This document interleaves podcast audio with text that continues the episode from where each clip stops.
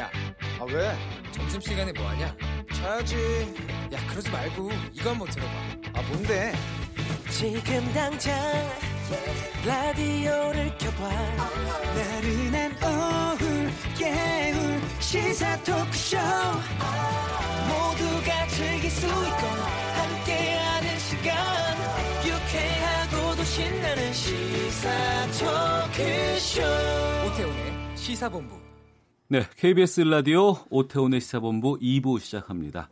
저희 시사본부는 청취자 여러분들의 참여로 이루어집니다. 샵 9730으로 생방송 중에 의견 보내주시면 되고요. 짧은 문자 50원, 긴 문자 100원의 정보 이용료, 어플리케이션 콩은 무료입니다. 그리고 저희 시사본부 팟캐스트 콩 KBS 홈페이지를 통해서 다시 들으실 수 있다는 것 알려드리겠습니다. 자, 화요일 2부 현안 둘러싼 여야 국회의원들의 가감없는 설전 정치 화투 시간입니다. 더불어민주당 김성환 의원 자리하셨습니다. 어서 오십시오. 네, 안녕하세요. 서울 노원의 김성원입니다. 네, 바른미래당 최이배 의원 나오셨습니다. 예, 안녕하세요. 최이배입니다. 네. 아, 지난 밤이었습니다. 어, 김대중 전 대통령의 부인이자 민주화 운동에 헌신하신 이희호 여사께서 향년 97세를 일기로 별세하셨습니다. 정치권에서도 고인의 생전 업적을 기리면서 일제히 애도의 뜻을 표했는데 김성환 의원께서 좀 전에 조문 다녀오셨다면서요? 네, 어, 그 비보를 접하고 조문 다녀왔는데요. 어, 여러분이 함께 오셨더라고요. 그 제 기억을 더듬어 보니까 제가 87년 6월 항쟁 때 네. 동교동 자택을 처음 갔던 적이 있거든요. 그때 어, 이호 여사님이 아침 에 계란 후라이를 아주 맛있게 저를 주신 적이 있어요. 그 아, 그러셨어요? 엊그제 같은데 이렇게 어. 어, 황망한 소식을 들으니까 참 마음이 안타까웠습니다. 예. 바른미래당에서도 애도의 성명 예, 내셨더라고요. 내시고 냈고 그다음에 저희도 이제 지금 그 어, 김대중 평화센터가 이제 주축이 돼서 지금 그 장례 준비를 하고 계시는데 뭐 네. 장례 위원으로 뭐 음. 이제 의원님들도 모시고 또 우리 손학규 당 대표는 이제 그 장례 또그 단의 뭐 고문으로 이렇게 오당 대표들 모시는데 같이 참여하고 저도 오후 4시에 이렇게 의원님들 같이 네. 조문 가기로 했습니다. 예. 네. 두 분께서 아시는 이효 여사 어떤 분이셨는지 좀 말씀을 듣고자 하는데요. 예, 그러니까 제가 30년 전에 처음 갔을 때 어, 그 말로만 듣던 동교동에 그 문패 있잖아요. 김대중 이희호 여사가 나란히 써 있는 문패를 그때 처음 제 눈으로 봤거든요. 네. 그, 그게 상징하는 게 당시로선 여전, 여전히 이제 어, 상당히 봉건제가 난 남성 우위 시대였는데 그때 그 한국의 최초의 여성 운동가이자 음. 민주주의 인권 운동가의 그 상징처럼 되어 있었던 그 문패였죠. 네. 그 문패처럼 어, 김대중 대통령과 이호 여사님은 어, 일종의 서로가 서로에 대한 반려자이자 정치적 동지 관계인 것을 늘 저희도 옆에서 지켜봐 왔습니다. 음. 작년에 제가 마지막으로 뵀는데 어, 그때도 어, 이제 건강은 조금씩 안 좋아지셨지만 어, 우리나라의 민주주의와 평화 통일에 대해서 굉장히 많이 걱정하셨거든요. 예. 어, 근데 그런 분이 어, 세상을 달리하셨다는 것에 대해서 굉장히 안타까운 마음입니다. 최 의원께서는 저도 뭐 자세히 이제 알지 못했는데 이번 기회에 저도 좀 어, 이렇게 보니까 찾아보니까 그 이제 여성 운동 하시면서 그 옛날에 1958년에 혼인 신고합시다. 그리고 축첩자를 국회로 보내지 맙시다. 이런 구호로 네. 여성 운동을 하셨더라고요. 어. 그러니까 당시만 해도 이제 뭐 그 결혼한 분이 또 이제 중혼도 하고 뭐 이렇게 첩 이게 이제 축첩이라고 표현을 했는데 그런 식으로 이제 어 나- 가부장적인 남성주의 문화가 있었던 것이고 그런 것들에 대해서 이렇게 구호를 만들어서 음. 여성 운동을 하시면서 어 이렇게 처음 사회 운동을 하셨다라는 거 보면서 야 진짜 그 시대에 어떻게 보면 진짜 어 신문물을 받아들인 신여성 어, 네. 이런 분이셨구나라는 것도 알았고 뭐 우리 김성환 의원님 말씀하신 대로 뭐 김대중 대통령의 뭐 부인이라기보다는 제가 보기엔 어, 정치적 동지라고 다들 표현하시는 게 맞는 것 같습니다. 그래서 되게 늦은 나이에 결혼을 김대중 대통령과 하셨죠. 40세 나이에 하셨다는데 뭐 그때 이제 다들 반대했다고 합니다. 결혼에 음. 대해서. 네. 너무나 이제 여성 운동 열심히 하고 계시는 그런 분이 어떻게 보면 이제 정치인의 부인으로서 사는 거에 대해서 이제 주변에서 반대를 하셨다는데 뭐 그 결혼을 하면서 본인이 오히려 앞으로 큰 인물이 될 분의 자기가 어, 밑거름이 되겠다라는 음. 마음으로 어떻게 보면은 사랑을 넘어선 어떤 진짜 그 어, 또 다른 모습의 어, 그 신뢰를 통해서 두 분이 결혼을 하신 거 아닌가 그렇게 생각이 들더라고요. 예. 앞서서 11시에 이제 이호 여사의 유언이 발표가 됐습니다. 음. 크게 두 가지인데 국민께 어, 감사하고 또 국민들이 서로 사랑하고 화합해서 행복한 삶을 살기를 바라고 어, 우리 국민을 위해 민족의 평화 통일을 위해 기도하겠습니다. 그리고 그 동교동 사절을 대통령 사저 기념관으로 사용해 달라는 그러한 유언 남기셨는데 그 2011년 12월이네요. 북한의 김정일 위원장 사망했을 때 이호 여사가 방북 신청을 해서 김정은 위원장을 만났다는 일화가 있습니다. 이번에 북한 쪽에서 조문단 보낼 가능성은 어떻게 보세요, 김성환 의원님? 예, 북한이 이제 그런 전례를 굉장히 중시하기 때문에 네. 조문단이 올 가능성도 충분히 있다고 보여집니다. 음. 어, 뭐 조문 외교라는 것도 있고 한데 음. 뭐 최근에 북미 관계나 남북 관계가 굉장히 답답하잖아요. 어, 이 조문 외교를 통해서 네. 한반도 비핵화 문제나 항구적 평화 문제에 단초가 새롭게 열릴 계기가 되었으면 좋겠다는 어, 기대를 가져봅니다. 음, 5일장으로 치러지죠. 6월 19일 정도면 금요일까지 아. 예, 장례가 지는데. 아, 14일까지요. 예. 아, 알겠습니다. 자, 더불어민주당의 김성환 의원, 바른미래당의 최이배 의원과 화요일 정치화투 다음 주제로 좀 가보도록 하겠습니다. 어, 문재인 대통령 북유럽 3개국 순방에 나섰습니다. 노르웨이에서 발표할 오슬러 선언에 어떤 제안이 담길지 주목된다고 하는데 먼저 이번 순방의 의미부터 좀 짚어주시죠. 김성환 의원께서. 네, 뭐 잘 아시겠지만 북유럽 3개국은 세계 최고의 복지 국가이면서도 어, 혁신 성장을 어, 주도하는 나라들이죠. 거기 이제 5G나 AI나 빅데이터가 강점이 있는 나라들인데요. 그 대통령이 가셔서 그런 어, 혁신 성장의 내용도 둘러보고 또 그런 혁신 성장의 협력적 기반도 확대하고 네. 또 오슬로에서 어, 한반도 어, 평화와 관련된 이제 메시지를 낼 예정이잖아요. 네. 그 메시지가 이제 꽉 막힌 북미 관계를 푸는데 음. 주, 중요한 전환점이 되지 않을까 이렇게 기대를 하고 있습니다. 네. 이번 북유럽 순방을 바라보는 정치권의 평가는 좀 엇갈리는 것 같습니다. 예. 앞서 뭐 여당 뭐 김성환 의원님 말씀처럼 여러 가지 뭐 어, 외교 강화의 의미가 담겨 있지 않을까라고 기대도 하고 또 야당 쪽에서는 뭐 현실 도피라면서 강하게 비판하고도 있는데 세이변은 어떻게 평가하세요?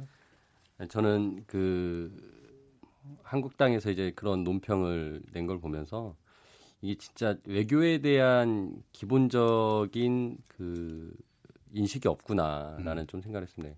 그러니까 대통령이 지금 순방을 가서 만날 나라가 있는데 네. 그 나라에서 이런 논평을 본다면 음. 도대체 어떤 생각을 하겠습니까? 대통령이 현실 도피를 하러 어, 우리나라에 오는구나라고 그렇게 받아들여진다면 얼마나 그게 외교적인 결례입니까? 네. 그러니까 한국 땅에서 너무 그런 그 정쟁을 일삼는 어. 상황에서 뭐 지금 그런 논평까지 한 것을 보면서 저는 진짜 좀 어, 너무 그 국격을 떨어뜨리는 행위다. 네. 대통령이 당연히 어떻게 보면은 뭐 진작부터 계획된 이런 어, 외교 그리고 이제 순방을 하시는 건데 뭐 이런 것까지 그렇게 다 일일이 어, 가, 그 의미를 이렇게 저하시키고 흠집을 내야 되는 것인가? 그 야당이 물론 뭐 여당을 비판하고 정부를 비판할 일은 하지만 어, 이, 이 정도까지 해서는 안 된다는 생각이 듭니다. 예, 이어서 좀 질문 드리겠습니다. 어, 대통령 출국에 앞서서 이제 국회 정상화 촉구하고 추경 처리 부탁을 했었잖아요. 네. 근데 지금 그 출국했고 지금 국회 정상화는 쉽지 않은, 않은 상황 이에요. 네. 어떻게 되는 거예요, 이거?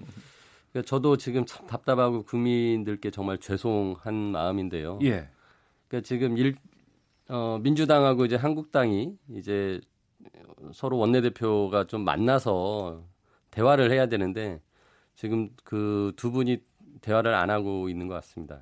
이제 저희 당의 오신환 원내대표를 통해서 네. 서로 이제 의견을 이렇게 주고받고 있는 상황에서 중간다리 역할을 지금 어, 바른미래당이 하고 있는데 진짜 조건 없이 좀 원내대표들이 일단은 회동이라도 해서 국회 정상에 대해서 논의를 했으면 좋겠는데 서로 지금 그렇지 않고 있는 면에서는 뭐 한국당과 민주당 모두 저는 좀 어, 좀 비판을 받아야 된다고 생각을 하고요. 특히나 뭐 가장 큰 원인은 이제 그 패스트트랙을 했던 과정에 있어서 이제 한국당이 무리한 요구 때문이긴 한데 어떻게 보면 생, 생떼를 지금 쓰고 있는 거죠 한국당이. 그래서 어, 한국당이 좀 전향적으로 좀 어, 국민들 생각하면서 국회 정상화하는데 좀 나서줬으면 한다는 이제 바람을 가지고 있고 좀 민주당이 그래도 이제 여당으로서 전국을 책임져야 되기 때문에 좀 더 적극적으로 좀 구애하는 좀 모습을 가, 가져줬으면 하는 바람입니다. 적극적으로 구애하는 모습을 보여달라고 하는데 김성환 의원님.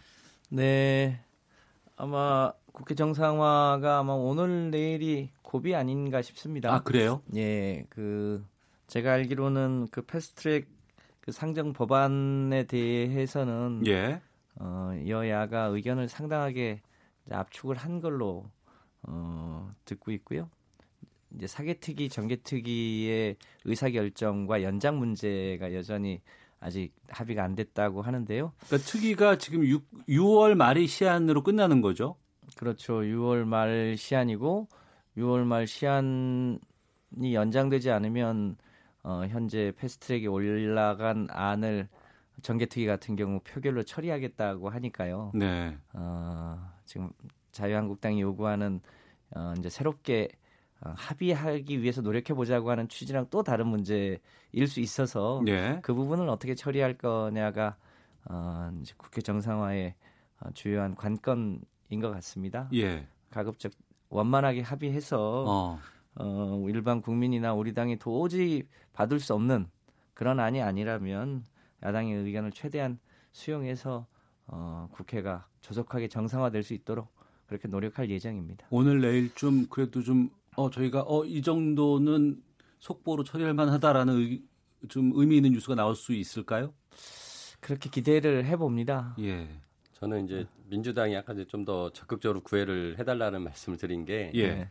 네. 어, 지금 정개특위 말씀하셨는데 정개특위에서 어, 그 김종민 의원님이 이제 표결 처리해야 된다라고 지금 얘기를 하는 바람에 오히려 더 어, 일종의 도발을 한 셈이 돼버린 거예요. 음. 한국당 빼고 네. 뭐 우리끼리 과반수 표결을 해서 패스트트랙 올린 법안인데도 지금 처리하겠다. 막 이런 음. 이제 어, 강경 입장을 가지고 또 어, 다른 어떤 상임위들은 또 그냥 위원장이 이제 민주당 의원님이시면 상임위를 개최를 단독으로 이렇게 소집을 하거나 뭐 법안 소위를 열거나 이제 이런 걸 하고 있습니다. 근데 그런 거 열 때마다 결국은 한국당이 안 들어온 거 알면서 그냥 의사일정 합의하지 않고 그렇게 진행을 하다 보니까 네. 계속 한국당에게 이제 어 빌미를 제공하고 있어요. 그러니까 음. 어, 그래서 저는 좀 그런 거는 어차피 되지도 않는 건데 괜히 약간 그 쇼잉인데 그러지 마시고 그냥 좀 진지하게 원내대표들 빨리 만나서 회동하시고 어, 결정해 주셨으면 좋겠다라는 거고 그래서 그런 면에서 좀 어, 민주당이 좀 그 국정 운영에 책임 있는 여당의 역할을 해야 된다라는 말씀 드린 겁니다. 그러니까 정개특위 정치개혁특별위원회는 어, 선거법 개정을 담당하고 있는 그런 그렇죠. 네. 사개 특위가 공수처와 검경 수사권 조정을 담당하고 있는 곳이죠. 네. 아, 알겠습니다. 글쎄요, 앞서 김성환 의원께서 말씀하신 것처럼 오늘 내일 좀 무슨 의미 있는 결과가 좀 나오기를 좀 기대해 보도록 하겠습니다. 자, 문재인 대통령이 현충일 추념사를 통해서 애국 앞에 보수와 진보가 따로 없다며 약산 김원봉을 언급한 것이 지금 또 큰 정치적인 쟁점으로 떠올랐습니다. 통합의 사례로 여러 역사적 인물을 언급했는데 그 안에 이제 김원봉 선생의 이름이 이제 들어가 있던 거였어요. 이걸 가지고 지금 상당한 정치적인 논쟁이 벌어지고 있는데 그 이유를 뭐라고 보시는지 김성환 의원께서 먼저 말씀해 주시죠. 예, 뭐 대통령께서 애국 앞에 진보 보수가 따로 없다고 하면서 어 김원봉 어 그러니까 의열단 단장이자 조선의영대 총대장이 광복군에 합류한 사례를 얘기를 했죠. 근데 예. 그거는 역사적인 사실 팩트 아닙니까? 근데 그 팩트에 대해서 어 이제 자유한국당이 이런저런 얘기를 하는데 김원봉 참 파란만장한 삶을 살았죠. 우리한테는 이제 영화 암살로 많이 알려졌고 또 최근에 MBC에서 무슨 이, 이몽인가요? 그런 드라마 의 주제로도 이제 쓰이고 있고 그런데 그 그걸 가장 상징하는 게 어, 일제 총독부에서 일종의 현상금을 걸었는데 어, 김원봉 예. 김원봉 선생이 지금 돈으로는 대략 한 320억 정도의 현상금이 붙었고 김구 선생은 200억 정도의 현상금이 붙었다는 거 아닙니까? 그만큼 독립운동을 어, 상징적으로 했던 분이죠. 다만 어, 해방 후에 그 노독술 때문에 고문 당하고 치욕을 당해서 이제 월북했다가 또 북쪽에 가서 처형되는 그런 이제 기구한 운명이 있었기 때문에 네. 어, 그것 때문에 이제 또 자유한국당에서 문제를 삼는데 대통령께서는 그, 그 전사, 그러니까 독립운동사에 대해서 언급을 하셨던 거죠. 그래서 좀 액면 그대로를 받아주면 좋겠다. 음. 고 이제 생각을 합니다. 네. 자유한국당의 나경원 원내대표는 이거 오히려 더 분열하게 만든 거 아니냐. 일부러 한 거다. 정치적인 의도가 있다라고 얘기를 했고 바른미래당의 손학규 대표도 그러니까 바른미래당에서는 때와 장소의 문제라는 지적을 하신 것으로 알고 있습니다. 예. 최 의원께서 좀 이 부분을 말씀해 주시죠. 때와 장소의 문제 어떤 겁니까? 어, 앞서 의원님 말씀하신 것처럼 김원 몽이라는 그 인물 자체의 그 인생사가 역경이 많죠. 하지만은 이제 앞에 항일 운동을 한 독립 운동을 한 부분은 우리가 충분히 존경받고 뭐 존중해야 되는 부분이지만 하지만 뒤에 이제 어, 월북해서 어떻게 보면 북한 정권 수립하는 데 기여를 했고 또 6.25 때 참전을 해서 어, 실제 이제 본인이 그 공을 세워가지고 김일성으로부터 훈장까지 받았다. 뭐 이제 그 뒤에 또 물론 이제 북한에서 처형을 당하긴 했지만 이런 네. 이제 그 뒷이야기가 있기 때문에 어, 논란이 되는 분이고 하필 왜 현충일 기념사에서 굳이 이렇게 논란이 되는 분의 어, 이름을 꺼내서 그렇게 국민 통합이라는 것을 말씀하셨어야 되는 거냐. 어. 그게 이제 굉장히 어떻게 보면 때와 장소에 맞지 않은 어, 인물이었다라는 것이고요. 예. 어, 김원봉 그 독립유공자 서운 문제가 연초부터 있었습니다. 그래서 굉장히 사회적으로 시끄러웠던 게 사실이고 그 부분에 대해서 뭐 청와대하고 대통령 당연히 알고 계셨을 텐데 왜 현충일 기념사에 어 밑에 누군가는 이걸 이제 연설문을 작성하면서 이름을 넣었을 거잖아요. 음. 그럼 저는 대통령이 좀 더 신중하셨으면 네. 이 이름을 빼자고 하셨든지 아니면 진짜 거의 현장에서 안 읽으셨어야 되는 거죠. 근데 음. 제가 보기에는 오히려 대통령도 어 거기에 같이 어, 동조하셔서 오히려 통합을 말씀하시지만은 결과적으로 분열을 만들어내는데 빌미를 제공하셨다라고 생각을 하고 그런 부분이 좀 지금 청와대가 최근에 어, 3.1절 기념사에서는 이제 뭐 빨갱이 친일파 이런 용어를 썼고 그다음에 어, 5.18 또 기념사에서는 독립 저 독재자의 후예라는 단어를 쓰시고 또 이제 6월 6일 현충일에는 김원봉을 또 이제 언급하시면서 이 메시지들이 뭔가 정치적 의도를 가지고 있지 않겠냐라는 해석을 다분히 할 수밖에 없는. 네. 어, 그래서 마치 이게 통합을 얘기하지만 계속 편가르기 하는 것 같은 어, 그런 결과를 낳고 있어서 좀 더 청와대가 그런 부분에 대해서는 신중해 주셨으면 좋겠다. 그 부분이에요. 청와대는 정파와 이념을 뛰어넘자는 통합의 취지였다 이렇게 예. 밝혔는데 그럼에도 굳이 김원봉이라는 이름을 꼭 넣어야 되는가라고 이제 지적해 주시거든요. 김성환 의원님. 그 대한민국의 역사, 특히 이제 올해가 3.1 운동 100주년이자 임시정부 수립 100주년이잖아요. 네. 이 역사가 어, 해방 이래 소위 그 친일파 어, 친일 잔재가 청산되지 않으면서 상당하게 왜곡된 채로 현재까지 흘러온 거죠. 네.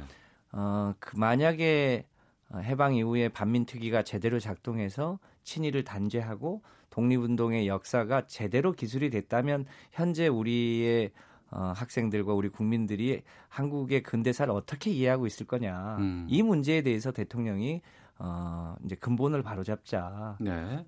게이 3.1운동 100주년 임시정부 100주년의 취지 아닙니까? 음.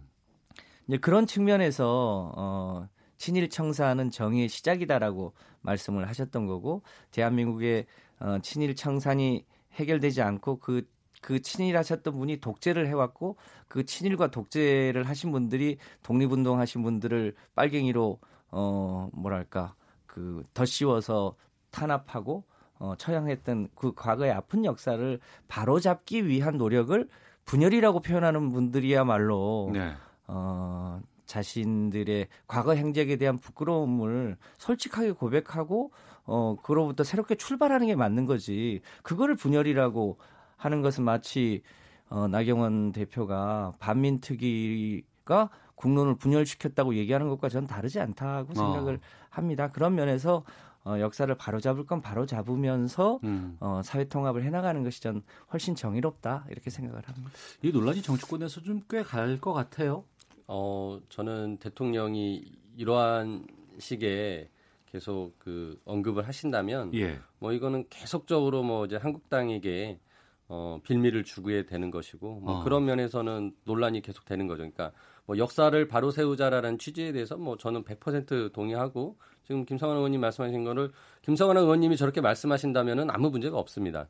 근데 대통령이 나서셔서 그런 걸 일일이 다 설명해 가면서 이거를 바로 잡아야 된다라고 했을 때의 정치적 파급 효과는 어, 생각한 거하고 또 다른 부작용을 낼 수 있다라는 것이기 때문에 어. 정무적인 판단을 좀 필요로 한다라는 거죠. 그래서 예. 뭐 역사 바로 세우기 위해서 국가 정부가 해야 될 일들은 열심히 또 해야 되겠지만 대통령이 어, 그러한 부분에 있어서 어, 자신의 생각들을 어, 물론 표출하고 보여주는 것을 정책적으로 해주시면 좋을 것 같다라는 말씀을 드립니다. 대통령이기 때문에 이렇게 표현하고 의미를 부여하는 것에 문제가 있지 않을까. 또 다른 생각을 갖고 있는 사람들에게는 다른 메시지로 좀 들리지 않을까라고 지적해 주시거든요. 그 역사 바로 세우기를 가장 먼저 하셨던 분이 김영삼 대통령의 예. 어, 역사 바로 세우기가 있, 있었지 않습니까? 그, 예. 그 메시지로 당시에 전두환 노태우 두 대통령이 어, 이제 뭐랄까요?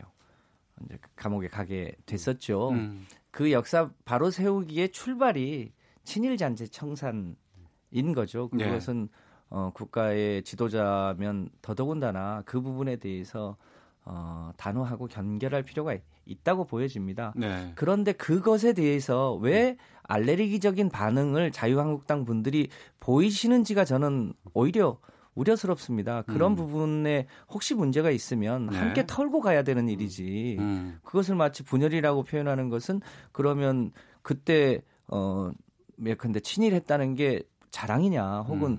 그러면 자유한국당이 뭐랄까요 친일을 친일하셨던 분들을 계승한 정당이라는 거냐 네. 이 부분에 대해서 오히려 좀 자유한국당에 계신 분들이 좀 솔직하게 자기 의사를 표현하면 좋겠습니다. 그러니까 지난 청, 그 현충일 추념사에 약산 김원봉 선생의 이름이 이제 들어간 것이고, 근데 일부에서는 독립 유공자 서원을 주려고 하는 것이다라고 지금 또 얘기하시는 분들이 계신데. 지금 자유한국당에서도 지금 청와대가 김원봉 선생의 독립유공자 서원 추진하고 있다라고 주장하고 있지만 청와대는 지금 그 시점까지 가는 건 아니죠? 네, 그 뭐 아시겠지만 국가보훈처가 독립유공자 포상 심사 기준이라는 게 있습니다. 예. 네, 그 심사 기준에 따르면 북한 정권 수립에 기여하거나 동조했던 분은 포상에서 제외하게 되어 있습니다. 음. 그러니까 그 기준을 바꾸기 전에는 그 포상을 준다는 것 자체가 불가능하고 예. 또 청와대가 실제로 그럴 생각을 가지고 있지 않습니다. 어. 다만 독립운동 과정에서 김원범 선생이 가졌던 그 대한 독립을 위한 노력 이 부분만큼은 좀 객관적으로 평가해 줘야 되는 거 아니냐 알겠습니다. 그렇게 봐주시면 좋겠습니다. 자, 지금 헝가리 부다페스트에서 사고 유람선 허블레아뇨호 인양이 지금 시작된다고 합니다. 헝가리 사고 유람선 인양 소식 관련 뉴스 특보 지금부터 1TV 통해서 수중계로 중계해 드리도록 하겠습니다. 함께 들어보시죠. KBS 뉴스 특보입니다. 헝가리 유람선 인양 작업 소식을 뉴스 특보로 전해드리겠습니다. 현지 시간이 지금 오전 6시 29분을 지나고 있습니다. 어, 당초 계획으로는 6시 반부터 본격 인양 작업을 시작할 걸로 전해졌는데요. 조금 전에 들어온 소식은 현장 준비 작업이 좀 지연되면서 1시간쯤 뒤에 어, 우리 시각으로 2시 반 정도부터 인양 작업이 본격적으로 시작된다. 이런 소식이 들어와 있습니다. 지금 스튜디오에 국제부 송영석 기자 그리고 이청관 한국심해수중기술협회 이사장 나와 계십니다. 어서 오십시오. 예, 반갑습니다. 이사장님 지금 현장에서 들어온 소식을 보면 위치 조정 작업에 들어갔다. 그래서 다소 지연된다. 이런 소식이 지금 들어와 있거든요. 예. 이게 어떤 뜻일까요? 글쎄 위치 조정 그 좀 침몰된 배 아니면 크레인의 위치를 잘못 해서 네. 그거를 또 크레인 바지로 옮기는 일이 크레인 있을 수- 자체를 이동시키는 걸 수도 아. 이동시켜서 네. 제 위치에 그 인양하기 좋은 자리에 있을 수도 있고 네. 아니면은 그 아직 그 인양 시험을 해봤는지 안 해봤는지는 모르겠는데 만약 네. 해봐서 와이어의 그 위치가 좀 틀려져 가지고 네. 그걸 조정하는지 현지 안 가봐서 확실한 그렇죠. 건 현장 아닌데 상황 좀 정확히 파악하기는 좀 어렵습니다만 예. 이사장님 어떻습니까? 일반적으로 본 인양에 들어가기 전에 예. 시험 인양을 좀 해보거나 이런 과정이 있나요? 그런 걸 많이 거치죠. 맨 처음부터 그냥 확 올리는 건 아니고 네. 조금 해봐서 수중에서 살짝 들어보고 예, 예. 네. 세월호도 그렇게 인양을 했고 네. 천안함도 그렇게 했고 여러 가지 그 테스트를 합니다. 네. 완전히 올릴 수 이- 있는 위치에 다 제대로 다 가 있는지 네. 없는지를 체크를 합니다. 네. 그래서 이제 인양 작업, 그러니까 본격 인양 작업을 시작하기 전에 와이어를 결속하고 이런 작업이 이미 끝났다는 소식이 들어왔었기 때문에 예. 시험 인양을 시도해 보다가 어떤 어떤 문제를 발견해서 그렇죠. 좀 바로 잡는 과정이지 않을까 그런 추정이 가능합니다. 제 생각 같아서는 그 크레인 위치가 좀 마- 지금 인양을 허기에 네. 저 크레인이 보면은 그 이렇게 옆으로 스윙이 안 되는 크레인 같아요. 네. 그러니까 확 중앙에 딱 배를 건지는 중앙에 저 붐대가 딱 서야 되거든. 네. 그래야 돼서 아마 그거 조정하는 거 아닌가 싶네요. 그렇군요. 자, 송 기자, 현장에서 지금 들어온 소식은 어떤 게 있습니까? 어떤 작업이 진행되고 있는 이 거죠? 말씀하셨다시피 원래 6시 반에 이제 인양 작업을 시작하려고 했는데 가장 네. 최근에 들어온 브리핑 내용을 좀 말씀을 드리면 현재 위치 조정 작업에 들어가 있다 이런 네. 얘기를 했습니다. 아까 이사장님 방금 전에 말씀해 주신 대로 그 크레인의 위치를 들어올리기 전에 정확하게 네. 좀 잡는 그런 작업을 하고 있는 게 아닌가 생각이 되고요. 네.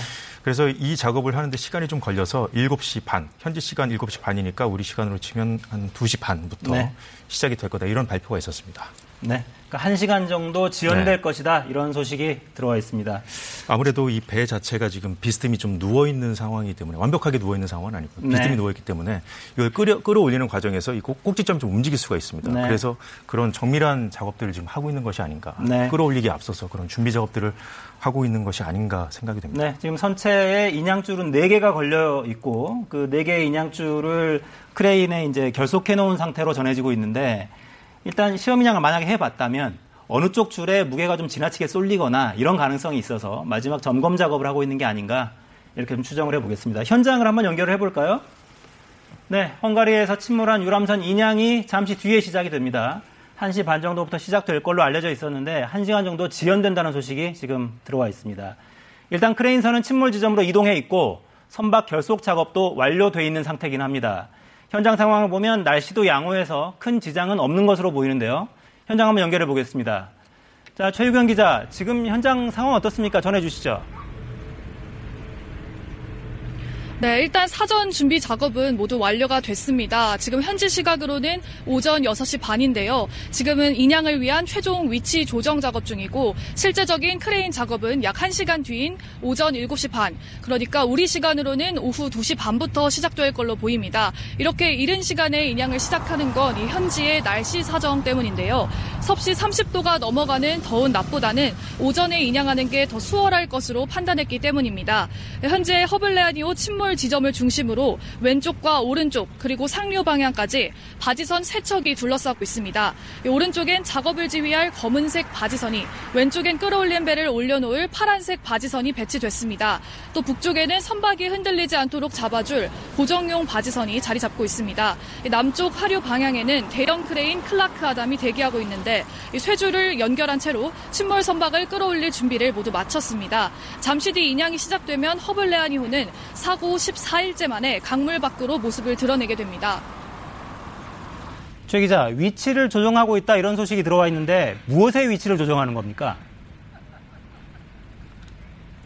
네, 일단 선박의 위치를 조정을 해서 최종적인 크레인 작업에 들어가는 걸 준비하고 있는 것으로 보입니다. 원래 우리 신속 대응팀은 일단 인양 작업에 들어가면 시간이 4시간 정도 걸릴 것으로 예상을 했는데요. 예, 헝가리 당국도 선체 결속만 제대로 완료가 되면 일단 인양에 들어가고 나면 시간은 별로 걸리지 않을 거라고 말해 왔습니다. 예, 하지만 인양이 매우 천천히 단계적으로 이루어지는 만큼 진행 과정에서 문제가 발생할 수도 있어서 최종 인양까지는 시간이 좀더 것으로 보입니다.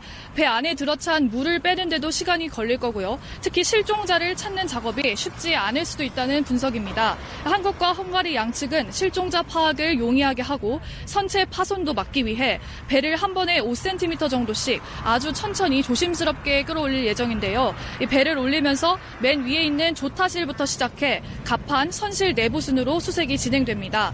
선체 수색에 실종자가 더 이상 안 나오면 헝가리 선박 전문가가 들어가서 최종 정밀 수색을 벌일 거고요. 마지막에 선체를 바지선 위에 올려놓게 됩니다. 아직은 배를 끌어올리면서 어떤 변수가 생길지는 모르는 상황이지만 일단 날이 뜨거워지는 오후가 되기 전에 작업을 마치겠다는 게 이 헝가리 측과 한국 측의 목표입니다. 네. 어, 헝가리 부다페스트에서 사고 유람선 허블레아니호 인양 어, 1시 30분쯤부터 시작할 거라고는 했습니다만 지금 현장 연결해 보니까 1시간 정도 지연되고 있다는 것 뉴스특보 통해서 들으셨습니다. KBS 1TV와 동시에 중계 방송을 해드렸고요. 아, 현장 상황 좀 되면 뭐 이후에라도 다시 한번 좀 알려드리도록 하겠습니다. 자 더불어민주당의 김성환 의원, 바른미래당의 최이배 의원과 함께 정치화투하고 있는데요. 아, 다시 좀 음, 주제로 돌아와서 말씀을 좀 네. 나누도록 하겠습니다. 광폭 행보 중인 양정철 민주연구원장이 이번에는 김경수 경남도지사를 만났습니다. 이전에 박원순 서울시장도 만났고 이재명 경기도지사도 만났고 여기에 대해서 민주당의 전해철 의원은 제대로 일하는 과정이고 지자체 정책 협약은 필요하다라는 의견인데 이 민주연구원장의 행보 어떻게 보시는지 최 의원께서 먼저 말씀해 주시죠. 일단 어, 여당이 지자체와 이렇게 정책 협의하는 거는 뭐 충분히 있을 수 있는 일인데 이게 지금 총선을 앞두고 이제 이렇게 일이 이루어지다 보니까 이게 일종의 이제 선거 운동처럼 보여지는 상황이거든요. 그래서 네. 그런 부분에 대해서 어, 당연히 좀 비판적인 시각이 있을 수밖에 없고요. 어, 특히나 이제 그 지금 뭐 주요 대선 주자라고 할 만한 분들을 지금 다 만나고 있고 그러니까 우선순위 이렇게 둔 거죠. 다른 지자체도 있지만 일단은 어, 대선 주자라고 생각되는 분들을 만나는 것부터 시작을 하고 있다. 그리고 어, 그 과정에서 지금 이 특히나 이제 김경수 도지사를 만나러 간 그 부분은 어, 특히나 지금 PK에 이제 좀 민주당이 공을 들이고 있는 상황이라고 보여지고 그래서 그런 부분에 있어서 좀 어, 너무 총선을 경향한 네. 그런 사전 선거 운동이 아니 되기를 음. 어, 좀 신중하게 움직였으면 좋겠다라고 말씀드립니다. 음. 그 사전 선거 운동이 의심된다? 뭐 그렇게 이제 볼 수 있으니까 충분히 시각이 그리고 이게 특히나 이 지금 연구원하고 지자체 또 연구원 그러니까 지자체도 연구원들이 있잖아요. 예. 같이 이제 하다 보면은 뭐 그래서 정책 개발을 했는데 그게 이후에 뭐 총성의 어떤 공약으로 음. 또 사용이 될 수 있기 때문에 네. 그런 부분들 때문에 이제 좀 비판적으로 볼 수밖에 없다는 생각이 듭니다. 김성원 의원님. 예, 그 이해찬 당 대표가 대표가 되고 나서 작년에 어, 어 이제 17개 시도에 예산 정책 협의회를 했습니다. 올해도 어, 전반기 했죠. 저희가 내려가 보면 시도별로 중앙정부에 요청하는 사안이 굉장히 많습니다. 그런데 그 현장에 내려가서 한두 시간에 그 내용을 다 파악하기 쉽지 않거든요. 네. 그래서 그 지역 사정을 가장 잘 알고 있는 그 시도 산하의 어 그러니까 연구소와 당의 연구소가 일상적으로 정책 협약을 맺어서 그 지역에 어떤 게 지금 문제가 되는지를 파악하기 위해서 지금 정책 협약을 맺고 있는 거거든요. 예. 어 그래서 너무 과민하게 반응하실 음. 필요도 없고 저희가 이제 고민을 할 때 그러면 우리 당이 아닌 데는 어떻게 할 거냐. 네. 근데 우리 당이 아니더라도 어, 대, 대한민국 국민들이 다 살기 때문에 저희가 제주도나 대구 경북도 마찬가지로 정책 협약을 맺자고 제안했습니다. 그러니까 네. 어, 우리 당의 무슨 선거 운동이 아니라 지방의 발전을 위해서 어, 정부 여당의 민주연구원이 무슨 일을 할 것인가를 상호 협의하기 위해서 하는 것이니까요. 음. 그렇게 봐주시면 좋겠습니다. 네. 그리고 자유한국당 쪽으로 좀 가보겠습니다. 어, 자유한국당의 민경욱 대변인의 논평이 지금 논란에 휩싸여 있습니다. 철렵질, 즉 고기잡이에 정신 팔린 사람. 음, 민경욱 대변인은 대통령 비판은 모조리 막말이냐 이렇게 주장을 합니다. 막말이냐 비평이냐. 어, 대변인의 입에서 이런 부분이 나왔는데 여기에 대해서 두 분께서는 어떻게 생각하시는지 궁금하네요. 먼저 김성환 의원께서 네, 뭐 대변인은 자신의 의견을 얘기하는 게 아니라 당의 목소리를 대변하는 거잖아요. 네. 대변인께서 지난번에 어 이제 헝가리 유람선 사고에 대해서도 골든타임 얘기를 해서 그 실종자 가족들에게 굉장히 가슴 아프게 했는데 그 말 한 지 얼마 되지도 않아서 또 막말을 한 거잖아요. 특히 외교에 대해서는 초당적으로 협력하자고 하는 게 어, 일반적인 관행이자 관례인데 네. 그것까지도 어, 굉장히 막말을 해댔는데 문제는 얼마 전에 어, 황교안 대표께서 막말에 대해서는 이제 더 이상 용인하지 않겠다. 음. 어, 엄중하게 문책하겠다는 취지의 얘기를 했잖아요. 그런데 지금 어, 민경욱 대변인의 이것에 대해서 아무런 얘기를 안 하고 있거든요. 그 네. 얘기는 결국 어, 황교안 대표도 아마 그렇게 생각하고 있어서 그러는 거 아닌가 싶은데요. 참 어, 이게 한국당이 제정신인가 싶을 정도입니다. 아까 최 의원도 얘기했습니다만 너무 도에 지나친 행동을 하고 있어서 이 부분에 대해서는 아마 국민들에게 엄중하게 아, 질책을 받게 되지 않을까 이렇게 생각을 합니다. 지금이라도 아무래도 대변인직을 내려놓는 게 사리에 어. 맞는 거 아닌가 이렇게 생각을 합니다. 대변인 바꿔야 된다. 예. 최 의원께서는 뭐100% 동감합니다.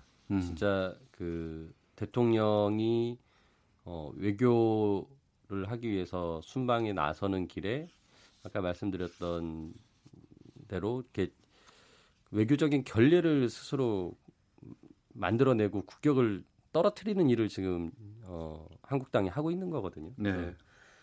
어, 막말 프레임을 씌운다라고 지난번에 이제 그 한국당이 어, 민주당이 뭐 우리를 막말 프레임 씌운다 그렇게 얘기했는데 막말 프레임이 아니라 이제 막말 그 자체다라고 제가 지난번에 말씀드렸는데 계속되는 이 막말에 대한 책임을 이제 물어야 됩니다. 음. 어, 특히나 대변인이 어, 그렇게 말을 했기 때문에 저는 황교안 대표가 이 대변인 민경욱 대변인을 경질을 해야 된다.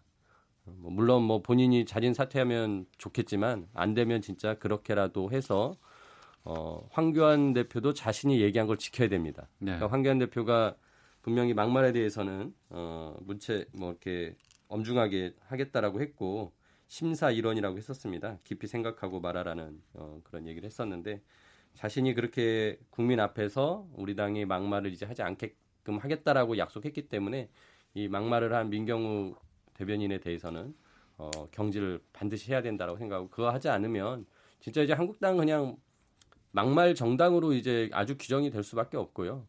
진짜 앞으로 이제 한국당이 어떤 더 막말을 할까를 이제 우리 국민들이 걱정을 해야 되는 상황이 될 겁니다. 그래서 어, 지금이라도 좀 한국당이 어, 스스로 좀 자정하는 음, 노력을 좀 가져줬으면 합니다.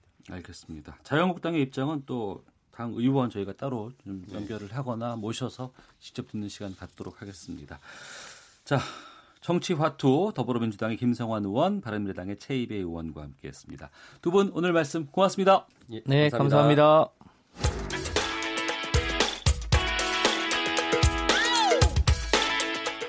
오태훈의 시사본부는 여러분의 소중한 의견을 기다립니다. 짧은 문자 50원, 긴 문자 100원의 정보 이용료가 되는 샵 9730, 우물정 9730번으로 문자 보내주십시오. KBS 라디오 앱 콩은 무료입니다. KBS 라디오 오태훈의 시사본부. 지금 여러분은 대한민국 라디오 유일의 점심 시사 프로그램을 듣고 계십니다. 네, 1시 44분 지나고 있습니다.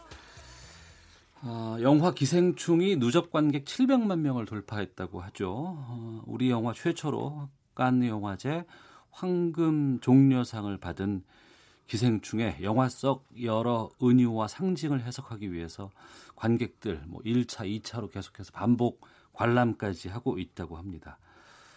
그래서 저희가 이분을 모셨습니다. 이걸 어떻게 해야 될까요? 이제 이분은 기생충이라는 영화를 보고 어떤 해석을 하셨을까 참 궁금해서 모셨습니다.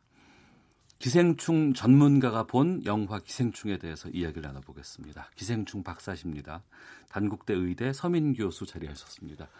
어서 오십시오. 아, 예, 안녕하세요. 서민입니다. 예. 기생충 영화 관련해서 이런 그 섭외가 오실 올 거라고 생각하셨어요? 저도 거기에 대비해서 아주 초기의 영화를 봤습니다. 그러셨군요. 아 기대를 하고 계셨군요. 네, 은근히 기대를 했죠. 어. 네, 생각보다 많이 안 옵니다. 많이 불러주세요. 예. 저희 청취자 여러분들께 직접 소개를 좀 부탁드리겠습니다.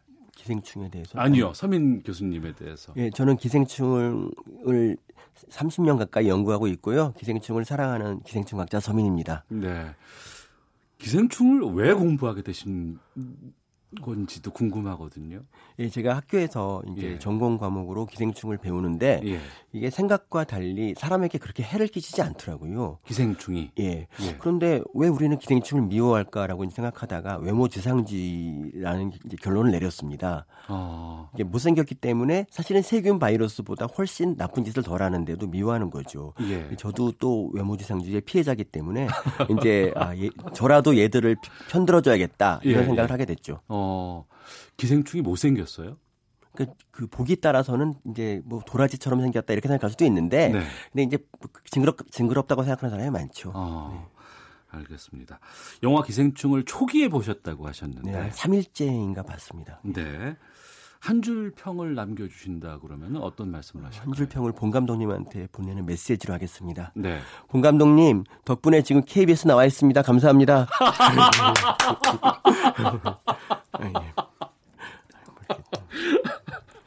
그러니까 그 영화 제목이 기생충이라는 것은 영화 개봉 전부터 나왔었어요. 예, 맞습니다. 그때 어떤 느낌, 어, 어떻게 영화 제목을 기생충으로 했을까라고 생각을 해보신 적이 있으셨을 것 같은데. 아무래도 이제 저는 처음에 기생충이 나오는 줄 알았는데 네. 이제 좀 보니까 안 나오더라고요. 그래서 음. 이제 기생충 같은 사람들의 삶을 그린 것이다라고 생각했고 예. 그때부터 본 감독님이 연락 한번 하지 않을까 이런 어. 생각을 했는데 아무래도 예. 제 연락처를 모르셨는지 어. 연락이 안 왔습니다. 예. 그래도 상을 받았을 때 굉장히 기뻐했습니다. 제 일처럼. 음, 예. 그 영화를 보면은 이제 그 저희가 이제 스포일러를 얘기를 하면 또 안 되니까 어, 이안 되죠. 부분은 상당히 좀 중요해서 예. 신중하게 좀 저희가 좀 질문도 드리고 네. 답변도 부탁을 드리면서 그럼에도 맥락을 좀 우리가 얻을 수 있는 걸 네. 해보도록 할 것 같은데, 그러니까 이 가족이 있어요. 기후의 가족. 네. 어, 부유층인 사장의 집에 들어가면서 이야기가 시작되는데 이것 때문에 아마 기생충이라는 제목이 붙어 있지 않았을까 싶거든요. 네, 맞습니다. 그러니까 인간의 몸에도 기생충이 있잖아요. 있을 수가 있죠. 예. 이, 그럼 기생충이 우리 몸에는 어떻게 들어오는 거예요, 보통? 어, 알이나 유충을 먹었을 때그 들어오게 되고요. 예. 그러니까 만약 어른 기생충을 먹었다 그러면 아무 소용 없습니다. 그러면 기생충에 걸리, 걸리진 않고 어. 그냥 삼겹살 한 점 먹은 것처럼 우리. 우리에게 단백질이 되는 거죠. 그러니까 예, 예. 알이나 유충 반드시 알이나 유충을 먹어야 됩니다. 네. 그럼 그 알이나 유충을 우리가 어떻게 섭취를 할 수가 있어요? 야채 같은 거라든지 물 같은 데 이렇게 있거든요. 음. 뭐 아니면 소의 생강 같은 걸 먹고 걸릴 수도 있고요. 예. 뭐 음식 주로 이제 먹는 걸 통해서 많이 걸립니다. 어. 우리나라에서는. 근데 이제 여러 가지 그 미생물이 있지 않습니까? 네. 근데 우리 몸에는 좋은 미생물도 많이 있는 것으로 알고 있습니다. 아, 그럼요. 우리 몸에 있는 미생물들은 되게 다 좋은 애들입니다. 기생충은 미생물과는 다른 건가요? 그 미생 크게 봐서 미생물에 속할 수도 있는데 네. 이제 저희가 너무 많은 걸 다루기 어려우니까 음. 바이러스 세균은 미생물학과에 떼어주고 네. 기생충학과에서는 기생충만 다룹니다. 음. 굉장히 진화한 애들만 저희가 취급하는 거죠. 그러니까 미생물에서 조금 더 진화한 게 기생충이다. 한참 진화해서 거의 사람 수준까지 간 애들이 기생충입니다. 예. 기생충은 우리 몸에 나쁜 거잖아요. 나쁘다는 것도 좀 정의가 그런 게 예. 그러니까 사실 우리 몸은 어차피 수많은 세균들이 있는 거예요. 예. 뭐 소화기관만 100조 마리 이상 있어요. 음. 근데 이제 거기에 좀 크기가 큰 애들이 조금 있다고 해서 네. 뭐 이렇게 큰일 나는 거 아닌데 사람들이 어. 좀 거기에 대해서 불쾌하게 생각하는 거죠. 눈에 아. 보인다는 이유로. 예. 이번 영화에서 보면은 이제 빈부격차가 낳는 계층 간의 네. 갈등, 소통 부재, 또 이것 때문에 생기는 양극화 현실을 적나라하게 보여준다 이런 영화평이 많이 있습니다. 네. 그래서 그런가 영화 보고 나면 참 불편하다, 아쉽다. 네, 맞습니다. 마지막에는 뭐 좀 이렇게 눈물을 흘리는 분들 계시는 것 같고. 예. 영화로 마주한 이 현실을 어떻게 보셨을지가 참 궁금해요, 서민 교수님께서. 어, 거기서 이제 송강호 씨 아들이 이제 그 큰 집을 살려는 꿈을 가져요. 네네. 근데 이제 우리 모두는 사실 그게 불가능하다는 거 알고 있지 않습니까? 음. 그러니까 양극화가 이제 거의 고착화돼 가지고 이게 대물림되는 수준이거든요. 예. 그러니까 예를 들어서 뭐 어떤 제가 이제 고등학교에 강의를 많이 가는데 네. 이제 아주 좀 지방에 있는 고등학교 가면은 애들이 꿈이 되게 이제 간호사 뭐 이런 간호사라든지 뭐 이런 꿈을 가져요. 근데 예. 그 서울에 있는 좋은 고등학교를 가면 그 장래 희망이 다 의사인 거예요. 어. 그래서 이제 아 이게 대물림까지 되는구나 이 생각이 좀 들었고요. 예. 그리고 기생충으로 좀 빈부격차를 설명하자면 음. 60년대만 해도 네. 우리나라 사람들은 누구나 빈부 관계 없이 기생충에 걸릴 수 있었어요. 어. 오히려 가난한 사람이 많이 걸렸죠. 네. 근데 지금은 이 가난한 그 사람이 걸리는 기생충이 다 없어지고 그러니까 생선회라든지 육회를 통한 아주 고급스러운 음식을 먹어야만 걸릴 수가 있어요. 그래서 아, 그래요? 네, 그래서 지금은 오히려 있는 집이 기생충을 더 많이 만나요. 어, 이 기생충도 양극화가 된 거죠. 예. 아, 기생충의 양극화는 처음 들어봤어요. 네, 그 저도 처음 말하는데 저도 그러니까 이 영화를 보면서 그 생각이 났어요. 그냥 어. 아, 기생충 기생충을 걸릴 수 없는 그런 사람들에 비해 뭐 이런 생각이 좀 들었죠. 예. 기생충 입장에서는 살려고 우리 몸에 들어오는 겁니까, 그러면? 기생충은 이제 보다 나은 그러니까 얘네들이 우리 사람에게 적응하기 위해서 네. 굉장히 오랫동안 노력을 했고 그, 음. 겨- 그 결과로 우리 몸에 기생충이 된 거거든요. 네. 근데 이제 사람들이 점점 기생충을 배척하니까 어. 얘들이 이제 점점 힘들어지게 된 거죠. 예. 그래서 가진 방법으로 들어오려고 노력을 많이 해요. 어. 근데 영화에서도 그렇지 않습니까? 영화에서도 그 가족이 좀 부잣집 가려고 다 진짜 노력하지 않습니까? 예, 예. 그보다 한 천 배 정도의 노력을 기생충이 기울인다. 어. 이렇게 생각하면 맞습니다. 아, 그렇군요. 네. 새로운 걸 알게 됐는데 저희 어렸을 때는 제가 네. 어렸을 때는 이제 체변 봉투 같은 거에서 이제 하고 보내고 나면 나중에 이제 선생님이 불러요. 몇 명을 불러서 회충약 먹으러 오라고 이제 하는 경우가 있었고 네. 거기에 대해서 이제 친구들 어, 제 몸에 그거 있대. 막 이랬던 음. 기억이 나는데 지금은 기생충은 거의 없어졌지만 네. 오히려 더 뭐 생선 회라든가 고급 네, 육회. 육회. 이런 거 드시는 분들이 걸릴 기회가 있습니다. 예. 아, 그리고 이번에 보면은 영화 보면서 관객들의 수준이 상당히 좀 높아졌다라는 얘기를 합니다. 네. 현실을 그냥 보여주는 것이 아니라 네. 부당한 현실을 고발하고 이 문제를 어떻게 해결할 것인가에 대한 메시지가 꼭 필요한데 이번 영화를 보면은 좀 불편하다고 하는 게 예. 우리 사회의 부정적인 측면만을 좀 지나치게 부각한 거 아니냐 예. 이렇게 얘기하거든요. 여기에 월- 대해서 원래 예술이라는 게 사람들이 보기 싫어하는 우리 사회 현실을 보여주는 거기 때문에 네. 뭐이 영화는 거기에 예술에 충실한 예술의 정신에 충실한 영화고요. 예. 그리고 이제 그게 불편한 이유가 이제 저게 영화 판타지가 아니라 실제 현실이기 때문에 더 불편하게 느껴지는 거죠. 어. 그런 거를 좀 우리가 새겨서 사회를 좀 바꾸는 계기로 삼으면 좋겠습니다. 예. 기생충의 입장에서 보면, 네. 그러니까 이 영화에서도 이제 그런 부분들이 있잖아요. 그 부자들은 좀 착하고 네. 순수하고 이렇게 좀 느껴지는데 네. 우리 몸에 있는 기생충들도 그런 마음들이 좀 있을까요? 어, 그러니까 부잣집 네, 부잣집을 우리로 본다 그러면. 아, 부, 아, 기- 아, 좀 부자 기생충이 착하다 이런 말. 아니요, 아니요, 아니요. 그런 게 아니라. 그러니까, 그러니까 기생하고 있는 기생충의 입장에서는 네. 이 내가 기생하고 있는 이 커다란 몸체가 있을 거 아닙니까? 네네. 여기에 대해서도 어떤 평가들을 할 것 같아요. 아, 그렇죠. 이게 이왕이면 좀 부잣집 아이 부잣집 사람한테 가면 네. 더 많은 걸 먹을 수 있으니까 어. 뭐 좋, 좋을 것 같지만 사실 기생충은 네. 그런 거 따지지 않습니다. 얘네들이 식탐이 없기 때문에 오직 밥풀 한 톨만 먹을 수 있으면 뭐 만족하기 때문에 얘네들은 빈부를 그렇게 따지지 않습니다. 식탐이 없어요. 예, 식탐이 하- 밥풀 한 톨 가지고 예. 웬만한 기생충이 다 하루를 견디거든요. 어. 그래서 얘네들은 뚱뚱한 기생충이 없습니다. 다 날씬하고요. 예. 그리고 더 대단한 게 얘네들은 먹을 걸 놓고 서로 싸우질 않아요. 어. 그 다른 종의 기생충을 놓고도 싸우지 않고 예. 자기네끼리도 당연히 안 싸우고 어. 영화에서는 조금 안 그러더라고요. 그래서 좀 그게 아쉬웠어요. 그러니까 없는 사람끼리 도와 살면 되는데 네. 이 기생충의 정신을 좀 가지면 좋겠어요. 그래서 없는 사람끼리 도와서 싸우지 말고 좀 더 그럴수록 그럴수록 협력하는 게 좋지 않을까. 아, 내가 갖고 있는 것이 충분하면 굳이 남한테 해를 끼치지 않고 예, 예. 그렇죠. 그러니까 욕심이 없는 거죠. 그러니까 어. 밥풀 한 톨만 있으면 되니까 예. 뭐 미리 뭐 백일치를 모아놓고 이러지 않습니다. 예. 기생충의 정신이 그런 그 좀 나눔의 정신 이런 게 있다는 예, 건좀 그 의외이기도 한데. 욕심이 없고 음. 뭐 바람 소, 아주 꿈이 소박합니다. 네. 모든 사람의 몸에다가 자기 자식들을 넣어주자는 그런 소박한 꿈을 위해서 어떠한 굴욕도 참는 애들이 기생충이죠. 예. 서민 교수께서 여러 사회 전반에 대해서도 뭐 여러 가지 글을 쓰신다거나 네. 뭐 칼럼 같은 거 쓰시는 것도 좀 봤습니다. 이 부분도 좀 여쭤볼까 합니다. 양극화에 대해서 이야기하는 기생충이라는 영화가 있지만 네. 이게 스크린 독과점의 대표적인 문제로 지금 드러나고 있거든요. 예, 예, 이. 아이러니는 어떻게 보셨어요? 근데 그게 그러니까 영화 한 편이 우리 그러니까 그게 영화 시스템, 극장 시스템의 문제고요. 네. 이 영화에다가 그런 책임을 물을 수는 없을 것 같습니다. 제가 뭐 본 감독 편을 들은 게 아니라 네. 예, 그러니까 뭐, 뭐 이런 거 있지 않습니까? 뭐 학벌주의를 타파하려는 사람도 음. 이 양이면 자기 자식을 좋은데 보내고 싶어하는 그 마음하고 비슷한 거 아닐까요? 네. 그래서 그냥 그걸 갖고 너무 이 영화를 비판하면 좀 안 좋을 것 같고요. 어, 기생충 영화를 좀 사랑해 주시면 좋겠습니다. 예. 상당히 좋아하시네요. 기생충이라는 영화를. 아, 그럼. 그러니 간만에 이 라디오 나오니까 막 가슴이 뜁니다. 아, 이 부분도 있습니다. 이 영화가 15세 관람가예요. 네네. 근데 이제 좀 보고 나서 좀 네. 민망했다. 아니면 좀 잔인한 측면도 너무 많이 담겨 있는 것이 아니냐. 아이와 네. 같이 보기엔 좀 힘들더라라는 평행도 있거든요.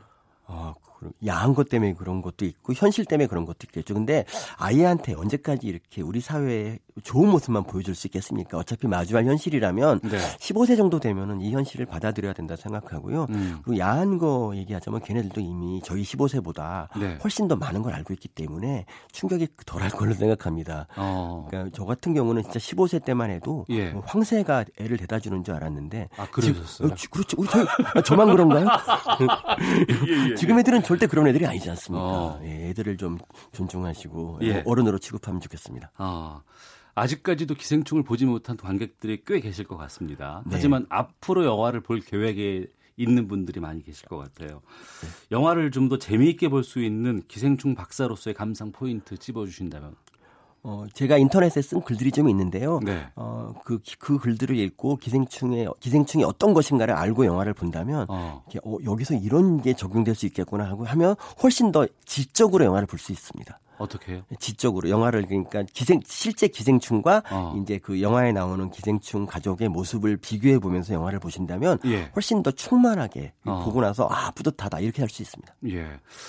요즘에 기생충은 많이 사라진 건 사실이죠. 지금 이제 해안가를 중심으로 예. 이제 조금 남아 있고 어. 그리고 가끔씩 이제 부자들 사이에서 조금씩 이제 돌연적으로 그러니까 갑작스럽게 생기는 기생충들이 있지 음. 실제로는 우리 사회의 기생충 걱정할 필요 없습니다. 아, 그래요, 이제는요. 네, 그럼에도 불구하고 기생충 걱정하시는 분들이 굉장히 많은데 음. 그 걱정하지 마시고 육회 회 많이 드세요.